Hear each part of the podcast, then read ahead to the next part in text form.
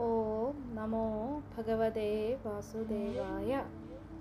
എല്ലാവർക്കും ഈ അഷ്ടമി രോഹിണി സുദിനത്തിൽ എന്റെ ആശംസകൾ. ഭഗവാൻ നാരായണൻ ശ്രീകൃഷ്ണനായി അവതരിച്ച ദിവസമാണ് ഭാഗവതത്തിലെ ദശമസ്കന്ധത്തിൽ ഭഗവാന്റെ ശ്രീകൃഷ്ണാവതാര കഥയെക്കുറിച്ച് പറയുന്നു. ഹരേ കൃഷ്ണ ഹരേ കൃഷ്ണ കൃഷ്ണ കൃഷ്ണ ഹരേ ഹരേ ഹരേ രാമ ഹരേ രാമ രാമ രാമ ഹരേ ഹരേ ദേവാസുര യുദ്ധത്തിൽ മരിച്ചുപോയ അസുരന്മാരിൽ പലരും ഗതി കിട്ടാതെ അലഞ്ഞു തിരിഞ്ഞു. അവർ ദുഷ്ടരാജാക്കന്മാരായും അധർമ്മികളായ പൗരന്മാരായും ഭൂമിയിൽ പിറന്നു. എവിടെയും ദുഷ്ടതയും അധർമ്മവും വിളയാടി. ഭൂമിക്ക് ദുഷ്ടന്മാരുടെ ഭാരം താങ്ങാനാവാതെയായി. ഭൂമിദേവി ഒരു പശുവിന്റെ രൂപം ധരിച്ച് ബ്രഹ്മദേവനെ ചെന്നുകണ്ട് തന്റെ സങ്കടം അറിയിച്ചു. രക്ഷിക്കണമെന്ന് അഭ്യർത്ഥിച്ചു. നാരദാദി മുനി മുഖ്യന്മാരും അപ്പോൾ ശങ്കര സവിധത്തിലെത്തി അവരും തങ്ങളുടെ സങ്കടങ്ങൾ ഭഗവാനെ ഉണർത്തിച്ചു. നമുക്കെല്ലാവർക്കും കൂടി വൈകുണ്ഠത്തിൽ പോയി പത്മനാഭനെ കണ്ട് ഭൂമി ദേവിയുടെ സങ്കടത്തിന് പരിഹാരമുണ്ടാക്കണമെന്ന് അപേക്ഷിക്കണം എന്നു പറഞ്ഞുകൊണ്ട് ഗൗരീ സമേതനായി മഹാദേവനും മറ്റു ദേവന്മാരും വൈകുണ്ഠത്തിലെത്തി കാര്യങ്ങൾ ബോധിപ്പിച്ചു. അപ്പോൾ പാലാഴിനാഥൻ അരുളി ചെയ്തു ഭൂമിയുടെ ഭാരം തീർത്ത് രക്ഷിക്കാൻ ഞാൻ മധുരയിൽ വാസുദേവന്റെയും ദേവകിയുടെയും പുത്രനായി ജനിക്കും. വിശ്വകാരുണിയായ വിഷ്ണുമായ അമ്പാടിയിൽ യശോദയുടെ പുത്രിയായും ജനിക്കും. അനന്തൻ എന്റെ ജ്യേഷ്ഠനായി ജനിക്കും. ദേവന്മാർ ഗോപന്മാരായും യാദവന്മാരായും ദേവസ്ത്രീകൾ ഗോപസ്ത്രീകളായും ജനിക്കും. ഇങ്ങനെ എല്ലാവരെയും സമാധാനിപ്പിച്ചിട്ട് വൈകുണ്ഠനാഥൻ നിദ്രയിൽ ലയിച്ചു. മറ്റുള്ളവർ അവരവരുടെ സ്ഥാനങ്ങളിലേക്ക് പോയി. ശൂരസേനന്റെ പുത്രനാണ് വസുദേവർ. ഉഗ്രസേനന്റെ പുത്രൻ കംസൻ. ഉഗ്രസേനന്റെ ജ്യേഷ്ഠനായ ദേവകന്റെ ഇളയ പുത്രി ദേവകി. ദേവകിയെ വാസുദേവർക്ക് വിവാഹം കഴിച്ചു കൊടുത്തു. സഹോദരിയായ ദേവകിയെ ഭർതൃഗൃഹത്തിലേക്ക് നയിച്ചതും കംസൻ തന്നെ. തേർ തെളിച്ചതും മറ്റാരുമായിരുന്നില്ല. അങ്ങനെ വിവാഹഘോഷയാത്ര നീങ്ങുമ്പോൾ ഒരശരീരി കേട്ടു. കംസമന്നവ നിന്റെ സഹോദരിയായ ദേവകിയുടെ എട്ടാമത്തെ പുത്രൻ നിന്നെ വധിക്കും. അതിൽ നിന്നും രക്ഷപ്പെടാനുള്ള ഉപായങ്ങൾ ആരാഞ്ഞുകൊള്ളുക? ഈ വാക്കുകൾ വീണ്ടും കേട്ടു. അപ്പോൾ കംസന്റെ ഭാവം മാറി. ക്രുദ്ധനായി അയാൾ ചാടി എഴുന്നേറ്റു. ദേവകിയുടെ തലമുടിക്ക് ചുറ്റിപ്പിടിച്ച് വാളുയർത്തി വെട്ടാനോങ്ങി. വസുദേവർ കംസനെ അനുനയിപ്പിക്കാൻ ശ്രമിച്ചു. പക്ഷേ കംസൻ വഴങ്ങിയില്ല.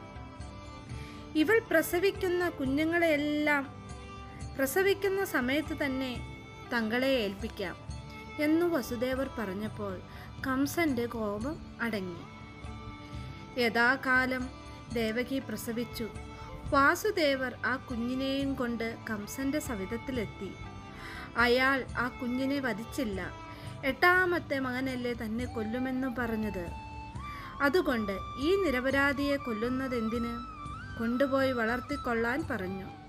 ആ കുഞ്ഞിന് കീർത്തിമാൻ എന്ന പേരിട്ടു.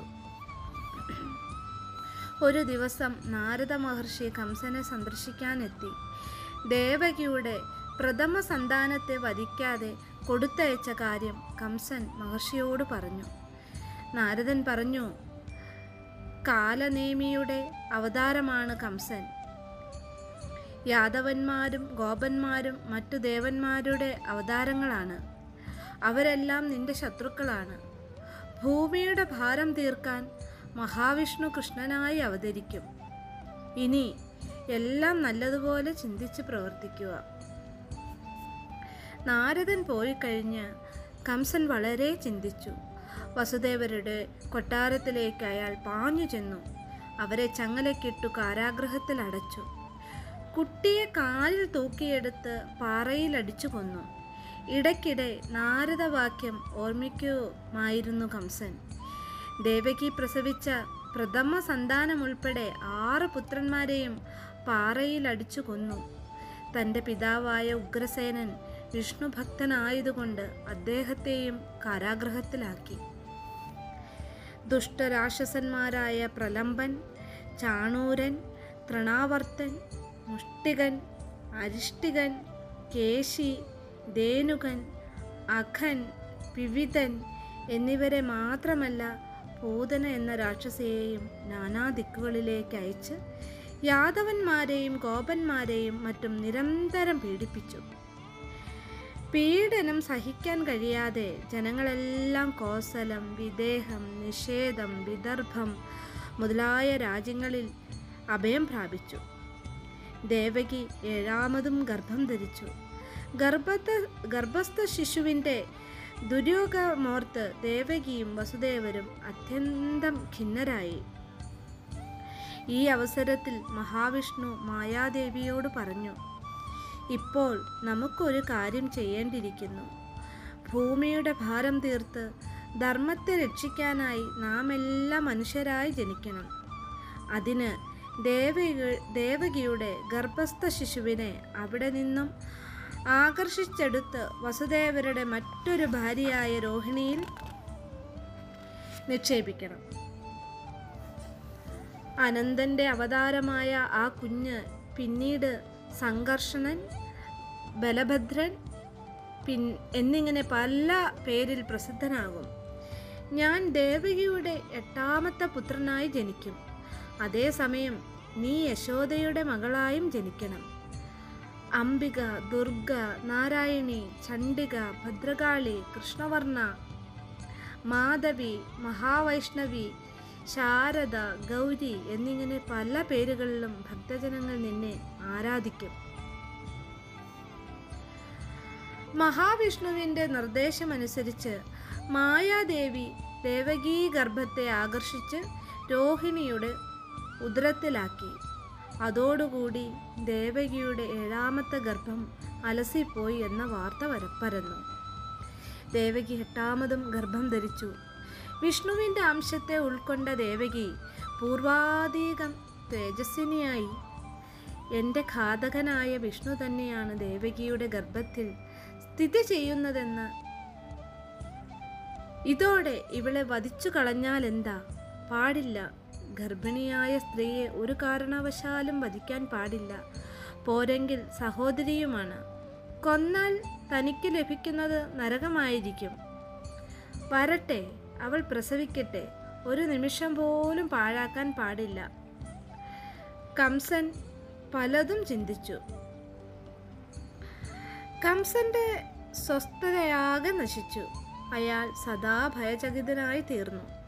ലോകമെല്ലാം വിഷ്ണുമയമായി തന്നെ അയാൾ കണ്ടു. കമലാസനനും കൈലാസനാഥനും നാരദാദി മഹർഷിമാരും മഹാവിഷ്ണുവിനെ സ്തുതിച്ചു. ദിവസങ്ങൾ കടന്നുപോയി. ദേവികയുടെ ഗർഭം പൂർണമായി. സർവമംഗളങ്ങളും തികഞ്ഞ മുഹൂർത്തത്തിൽ ചിങ്ങമാസത്തിൽ അഷ്ടമിയും രോഹിണിയും ചേർന്ന ദിവസം അന്ധകാരം നിറഞ്ഞ അർ- അർദ്ധരാത്രിയിൽ മഹാവിഷ്ണു ദേവകിയുടെ പുത്രനായി അവതരിച്ചു. നാല് തൃക്കൈകളിൽ ശംഖചക്ര ഗതാപത്മങ്ങൾ മാറിൽ കൗസ്തുഭരത്നവും വനമാലയും ശ്രീവത്സവും വസുദേവർ കൈതൂ കൈകൂപ്പി തൊഴുതു. ദേവകി പറഞ്ഞു ഭഗവാനെ അങ്ങയുടെ ഈ അലൗകിക രൂപം ഇതേ വിധത്തിൽ സ്മരിക്കാനും ആരാധിക്കാനുമുള്ള കഴിവില്ല.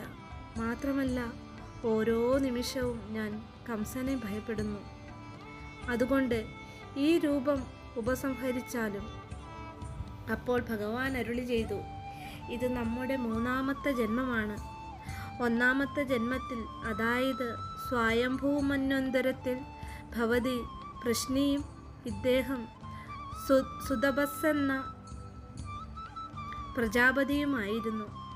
രണ്ടാം ജന്മത്തിൽ അതിഥിയും കശ്യപനുമായിരുന്നു. അപ്പോൾ ഞാൻ ഉപേന്ദ്രനെന്നും വാമനരൂപിയായതുകൊണ്ട് വാമനെന്നും പേരോടുകൂടി ജനിച്ചു. മൂന്നാമത്തെ ജന്മത്തിൽ ഇതാ നിങ്ങളുടെ പുത്രനായി പിറന്നിരിക്കുന്നു. നിങ്ങൾക്ക് പൂർവജന്മ സ്മരണ ഉണ്ടാകുന്നതിന് വേണ്ടിയാണ് ഞാൻ ഈ രൂപം തന്നെ സ്വീകരിച്ചത്. കംസന് ഭയമാണെങ്കിൽ ഒരു കാര്യം ചെയ്യുക എന്നെ ഗോകുലത്തിലേക്ക് കൊണ്ടുപോകുക അവിടെ നിന്നും മായയെ ഇങ്ങോട്ട് കൊണ്ടുവരിക. പെട്ടെന്ന് വിഷ്ണു ഭഗവാൻ മനുഷ്യ ശിശുവായി മാറി. വസുദേവർ ശിശുവിനെ എടുത്തു. പക്ഷേ പുറത്തെങ്ങനെ ഇറങ്ങും? നിമിഷങ്ങൾക്കകം വാതിലുകൾ താനേ തുറന്നു. പേമാരി അനന്തൻ ഭണങ്ങൾ വിടർത്തി കുട പിടിച്ചു കാളിന്തി നദി കരകവി കരകവിഞ്ഞൊഴുകുന്നു. പക്ഷേ നദി വഴിമാറിക്കൊടുത്തു. വസുദേവർ പുത്രനെ യശോദയുടെ സമീപത്ത് കിടത്തി. അവിടെ കിടന്ന പൊൻ പെൺകുഞ്ഞിനെ എടുത്തു മടങ്ങി. പ്രസവക്ലേശം കൊണ്ട് തളർന്നുറങ്ങിപ്പോയ യശോദ ഇക്കാര്യമൊന്നും അറിഞ്ഞില്ല. തന്റെ കുഞ്ഞ് ആണോ പെണ്ണോ എന്നുപോലും ഓർമ്മയുണ്ടായിരുന്നില്ല. വസുദേവർ തിരിച്ചു വന്ന് അറയ്ക്കകത്ത് പ്രവേശിച്ചു. വാതിലുകൾ താനേ അടഞ്ഞു. കുഞ്ഞുറക്കെ കരഞ്ഞു. സുഖനിദ്രയിൽ മുഴുകി കഴിഞ്ഞിരുന്ന കാവൽക്കാർ ഞെട്ടിയുണർന്ന് ചാടി എഴുന്നേറ്റു. കംസന്റെ കൊട്ടാരത്തിലേക്ക് പാഞ്ഞു. അവരോടൊപ്പം കംസൻ അറയിലേക്ക് കുതിച്ചു. മുൻപുണ്ടായിരുന്ന ആറ് പുത്രന്മാരുടെ പിൻഗാമിയായി തന്നെ നീയും കംസൻ സൂക്ഷിച്ചു നോക്കി. അശരീരി തെറ്റിയോ? പുത്രൻ എന്നല്ലേ കേട്ടത്? ഇവിടെ ഇത് പുത്രിയല്ലേ? മായാപ്രയോഗമായിരിക്കും. ഇതും സാരമില്ല. എട്ടാമത്തെ കുട്ടി അതിനെ വധിക്കുക തന്നെ. ജ്യേഷ്ഠ ദേവകി ഇടനെഞ്ചു പൊട്ടി കരഞ്ഞു പറഞ്ഞു ഈ പെൺകുഞ്ഞിനെയെങ്കിലും എനിക്ക് തരണേ. പക്ഷേ കംസന്റെ ശിലാഹൃദയം അലിഞ്ഞില്ല. ദേവകിയുടെ കയ്യിൽ നിന്നും കുഞ്ഞിനെ പിടിച്ചെടുത്ത് നിലത്തടിക്കാൻ ഊങ്ങി ആ പെൺകുഞ്ഞ് കംസന്റെ കയ്യിൽ നിന്നും വഴുതി മേൽപോട്ടുയർന്നു. എട്ടു കൈകളിലും ആയുധമണിഞ്ഞ വിഷ്ണുമായയാണ് കംസൻ കണ്ടത്. ദേവി കംസനോട് പറഞ്ഞു മൂടപ്രഭോ നീ എന്നെ എന്തിനു കൊല്ലാൻ ശ്രമിക്കുന്നു? നിന്നോട് ഞാൻ എന്തു തെറ്റു ചെയ്തു? ഞാൻ ഈ ലോകമാകെ രക്ഷിക്കുന്നവളാണ്. നിന്റെ പഴയ ശത്രുവായ വിഷ്ണു ജനിച്ചിട്ടുണ്ട്. നീ എന്തൊക്കെ ചെയ്താലും അവൻ നിന്നെ വധിക്കും. ദേവി അന്തർദാനം ചെയ്തു. കംസന്റെ അന്ധകരണം ഇളകിമറിഞ്ഞു. താൻ ചെയ്ത ദുഷ്കർമ്മങ്ങൾ ഓരോന്നായി ചിന്തിച്ചു. പശ്ചാത്താപ വിവശനായ കംസൻ ദേവകിയെയും വസുദേവരെയും മോചിപ്പിച്ചു. വസുദേവർ കംസനെ പൂർവാധികം സ്നേഹിച്ചു. തന്നോടും ഭാര്യയോടും കാണിച്ച ക്രൂരത മറന്നു. അടുത്ത ദിവസം മന്ത്രിമാർ കംസനെ ദർശിക്കാൻ വന്നു. തൊഴുകൈകളുമായി നിന്ന അവരോട് കംസൻ കഴിഞ്ഞ സംഭവങ്ങളെല്ലാം വിശദമായി പറഞ്ഞു. അപ്പോൾ അവരിൽ ഒരുവൻ പറഞ്ഞു പ്രഭു ദേവകളെ ഒരിക്കലും വിശ്വസിക്കരുത്. അശരീരി തന്നെ അതിന് ഉത്തമ നിർദ നിദർശനമാണല്ലോ. ഒരു കാര്യം ചെയ്യാം. ഞങ്ങൾ പട്ടണങ്ങളിലും നാട്ടിൻപുറങ്ങളിലുമെല്ലാം സഞ്ചരിച്ച് കഴിഞ്ഞ പത്ത് ദിവസത്തിനകം ജനിച്ച എല്ലാ കുട്ടികളെയും കൊന്നുകളയാം. ഭീരുക്കളായ ദേവന്മാർ നമ്മളെ എതിർക്കുകയില്ല. ശത്രുക്കൾക്ക് അവസരം കൊടുക്കരുത്. കാലവിളംബം ഉണ്ടായാൽ അവർക്ക് ശക്തിയും ശൗര്യവും വർദ്ധിക്കും. ദേവന്മാരുടെ മൂലം വിഷ്ണുവാണ്. അതിനാൽ ആ മൂലവൃക്ഷത്തെ വിഷ്ണുവിന് വേരോടെ നശിപ്പിക്കണം. മാത്രമല്ല വേദമോതുന്നവരെയും താപസന്മാരെയും ഹോമങ്ങൾ നടത്തുന്നവരെയും കൂടി നശിപ്പിക്കണം. അപ്പോൾ പശുക്കൾ ബ്രാഹ്മണന്മാർ താപസന്മാർ ദേവന്മാർ തുടങ്ങിയവരുടെ ഉന്മൂലനാശമുണ്ടാകും. വിദഗ്ധമായ ഉപദേശങ്ങൾ നൽകിയ അനുയായികളെ കംസൻ നാനാ ദിക്കുകളിലേക്ക് അയച്ചു. കഴിയുന്നിടത്തോളം ആൾക്കാരെ ഉപദ്രവിച്ചു. ഭഗവാന്റെ ബാലലീലകളും എല്ലാം ഈ ദശമസ്കന്ധത്തിലാണ് പറയുന്നത്. വളരെ മനോഹരമായ ഭഗവാന്റെ ബാലലീലകൾ കേൾക്കാൻ ഇഷ്ടമില്ലാത്തവർ ആരാണുള്ളത്? തുടർന്ന് ദശമസ്കന്ധത്തിൽ ഭഗവാന്റെ ബാലലീലകളെക്കുറിച്ച് നമ്മൾക്ക് കേൾക്കാം. ഇന്ന് ഈ അഷ്ടമിരോഹിണി ദിനത്തിൽ എല്ലാവർക്കും ഭഗവാന്റെ നിറഞ്ഞ അനുഗ്രഹം ഉണ്ടാകട്ടെ എന്ന് പ്രാർത്ഥിക്കുന്നു. അതോടൊപ്പം എല്ലാവരും വീടുകളിൽ വിളക്ക് കൊളുത്തി ഭഗവാന് മധുരം വെച്ച് ഭഗവാന്റെ ഈ അവതാര ദിവസം നമുക്ക് ആഘോഷിക്കാം. ഹരേ കൃഷ്ണ. എല്ലാവർക്കും ശ്രീകൃഷ്ണനാമത്തിൽ എന്റെ സമർപ്പണം. ഹരേ കൃഷ്ണ.